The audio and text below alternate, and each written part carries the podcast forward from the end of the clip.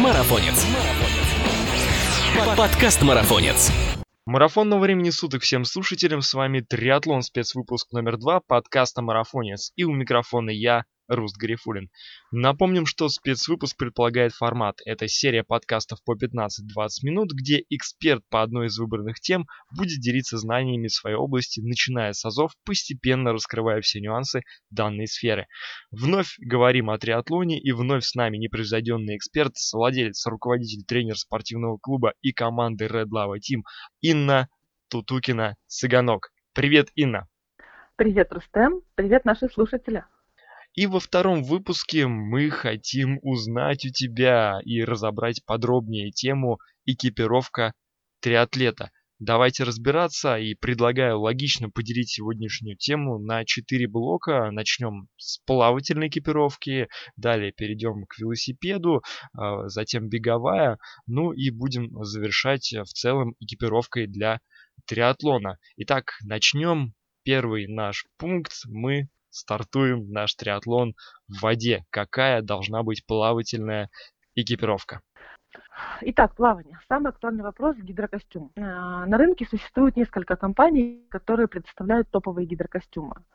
Одно могу сказать абсолютно точно – все гидрокостюмы нужно мерить. Если Пете или Васе подошел этот гидрокостюм по размеру, далеко не факт, что вам подойдет этот же гидрокостюм. Почему? Потому что мы все немножко разные. Разная длина тела, рук, антропометрия человека. Это первый нюанс.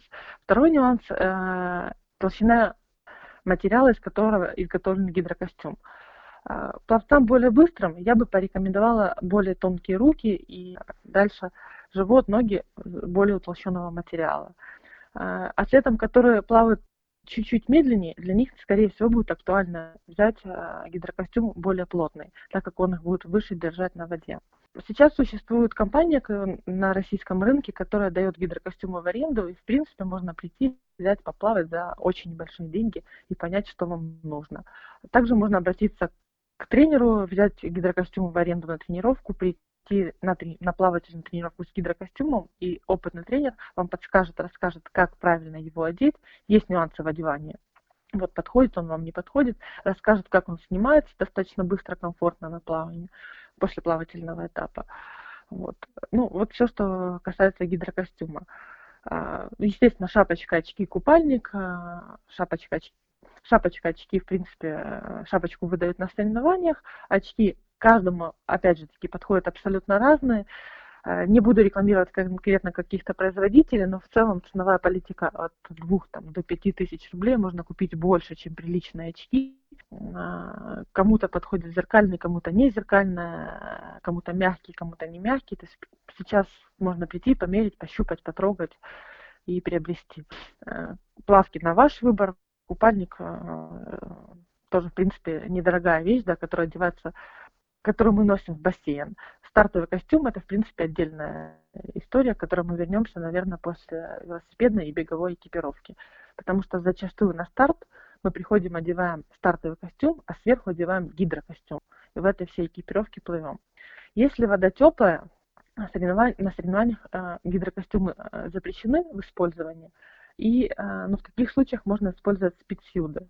Вот, например, на соревнованиях на чемпионате мира, который, по Ironman, который проходит на острове Кона, вода достаточно теплая, всегда соревнования проходят в спидсюдах. Чем хороший спидсюд? Хорошая обтекаемость э, костюма, да, он немножко прорезинен, держит на воде, э, объективно в нем плывешь слегка быстрее.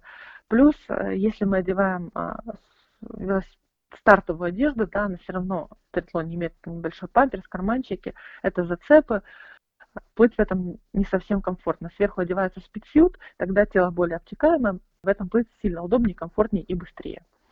Это что касается плавания. Можно да. сразу вопрос для себя понять. Гидрокостюм, как, наверное, одна из самых дорогих частей, стоит ли Топовый. сразу его покупать или лучше сначала арендовать и понять для себя, твое, не твое? Наверное, даже я не, не порекомендую покупать топовую модель. Безусловно, если у вас есть денежные средства, которые вы хотите потратить, конечно, покупайте топовую. Очень часто топовая от не топовой отличается в цене практически в 30%, но не отличается практически, не отразится на вашем результате. Если мы не говорим о победе, да, где на чемпионате мира, где важна каждая секунда. Вот. Поэтому, в принципе, можно взять, купить э, не самый топовый гидрокостюм, и этого будет более чем достаточно. Что касается, стоит ли взять попробовать в аренду. А, скорее всего, да. Э, и до этого я рассказывала, что существует сервис, который предоставляет э, гидрокостюмы в аренду. Но все арендованное, как это часто в нашей жизни, оно, в принципе, не очень высокого качества. Можно попробовать померить гидрокостюм, хорошо ли он садится, подходит, но, в принципе, зачастую это не будет гидрокостюм соответствовать там новому костюму, да, мы, в принципе, понимаем, что совершенно все по-другому, как новая машина. И мы постепенно переходим, вернее сказать, да. подплываем, наверное, к самому непростому э, этапу, и здесь э, для многих, наверное, раскроются тайны. Э, что такое велотуфли, зачем велосипедисту памперс, в общем, велоэкипировка, расскажи скорее, интересно. А, расскажу про велоэкипировку, но а, мы тоже оставим это на следующую тему одна из самых интересных штук, с которым я очень большое количество времени сталкивалась, я купил велосипед, а, мне неудобно сидеть. Вот. И что мне с этим делать? И, как выясняется, большинство деталей, запчастей на этом велосипеде нужно поменять. И атлет О. приходит и говорит, а почему я это купил? Ну, в начале велосипедной экипировки. Зачастую конкретно на соревнованиях мы будем использовать стартовый костюм, их, э, опять же таки, большое количество на рынке, да, а самый актуальный вопрос, раздельный или сдельный. Опять же таки, не могу сказать конкретно, кому какой подходит. Ваш выбор. Лично я использую раздельный гидрокостюм по банальной простой вещи, сейчас все посмеются. Быстрее сходить в туалет можно перед стартом, после старта. Вот. А, ну и мне так комфортно. А, опять же таки, на велокостюме должен быть памперс, но он не должен быть сильно большой, потому что в большом памперсе вам неудобно потом будет бежать. Вот. А, шлем. Можно использовать аэрошлем, есть полуаэрошлем, есть с визерами шлем. Да.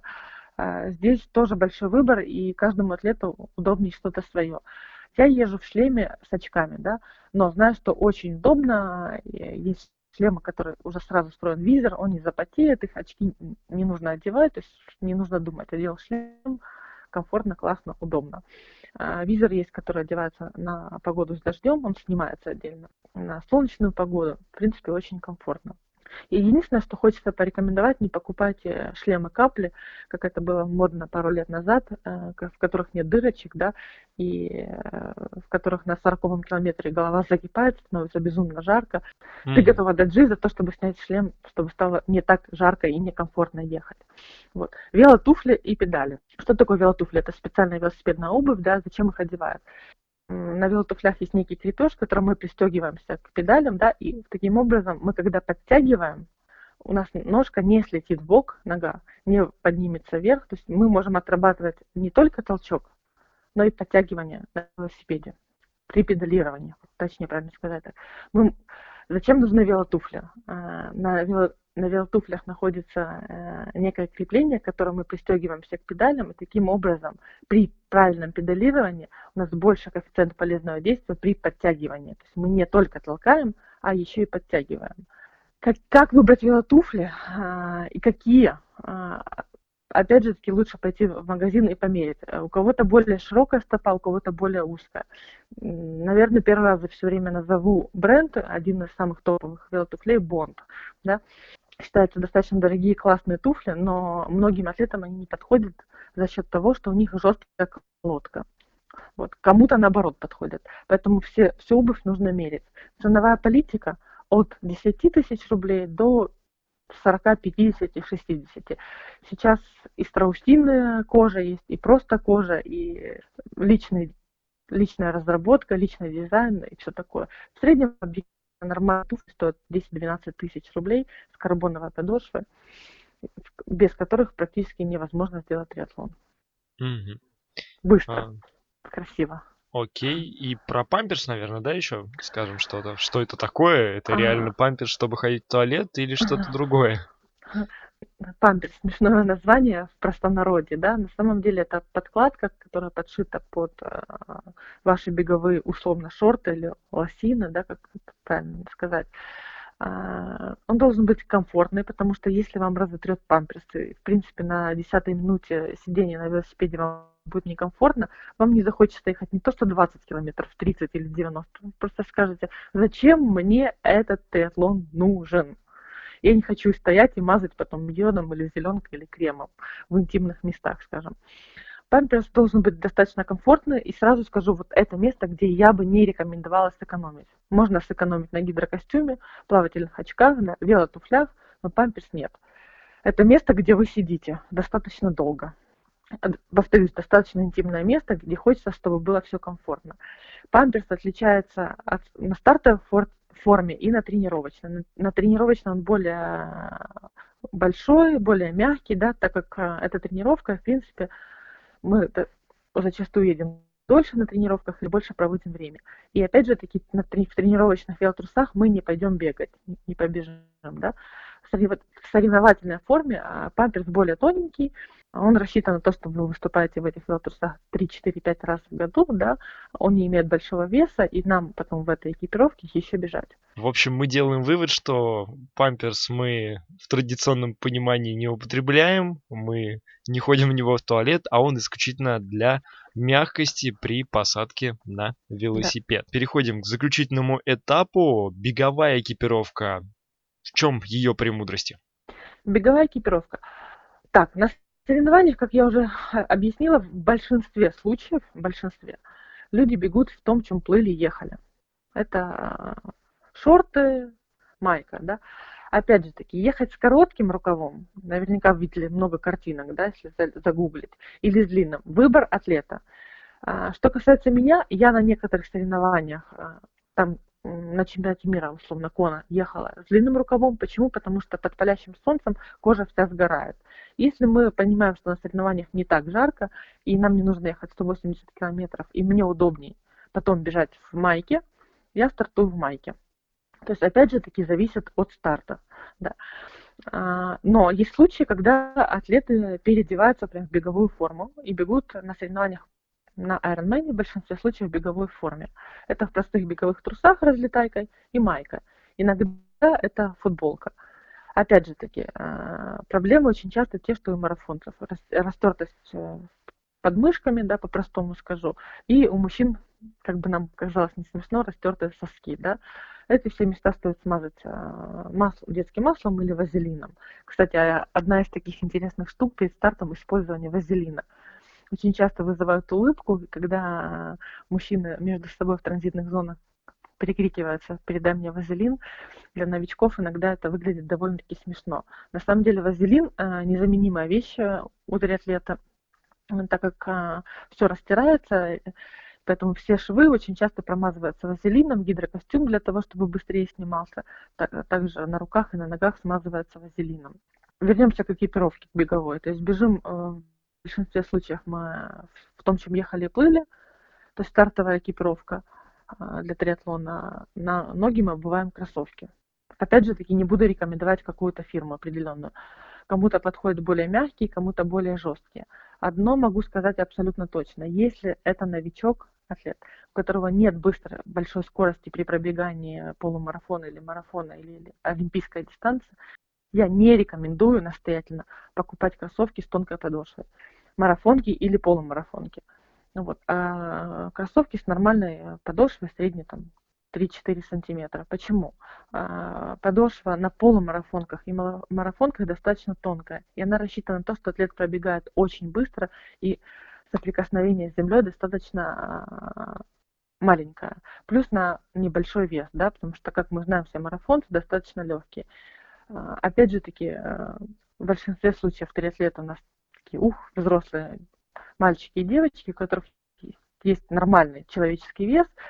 Каждая постановка стопы на асфальт – это ударная нагрузка. Должна быть прослоечка, чтобы мы не получили там, усталостное или еще какой-нибудь перелом, чтобы не получить апоневроз, травму, да, то есть мы мягенько приземлились и побежали дальше нет жесткого соприкосновения с землей. Очки, на мой взгляд, очки это тоже незаменимая штука, да. А, если мы велоэтап проехали в шлеме с визором, на беговой этап рекомендую всем надеть солнцезащитные очки. Первое, нормальный обзор.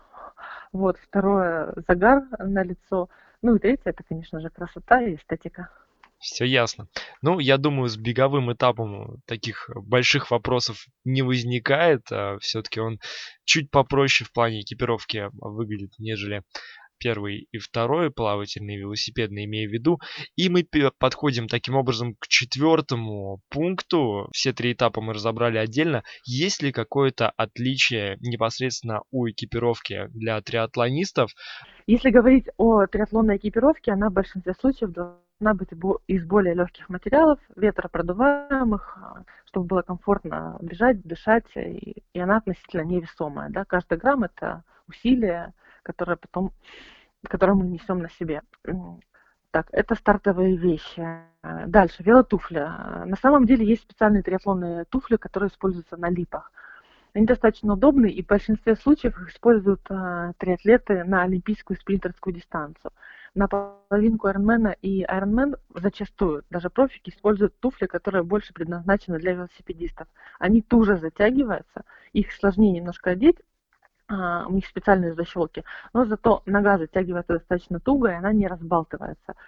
Что это значит? То есть в липучке все равно нога немножко ходит туда-сюда, здесь туфель достаточно четко сидит, и если нам 180 километров что-то натирает, да, в, конечном итоге это мозоль, вырванный ноготь, синий, вот неприятные ощущения. Вот беговые кроссовки, я рассказала про разницу в беговых кроссовках буквально 5 минут назад.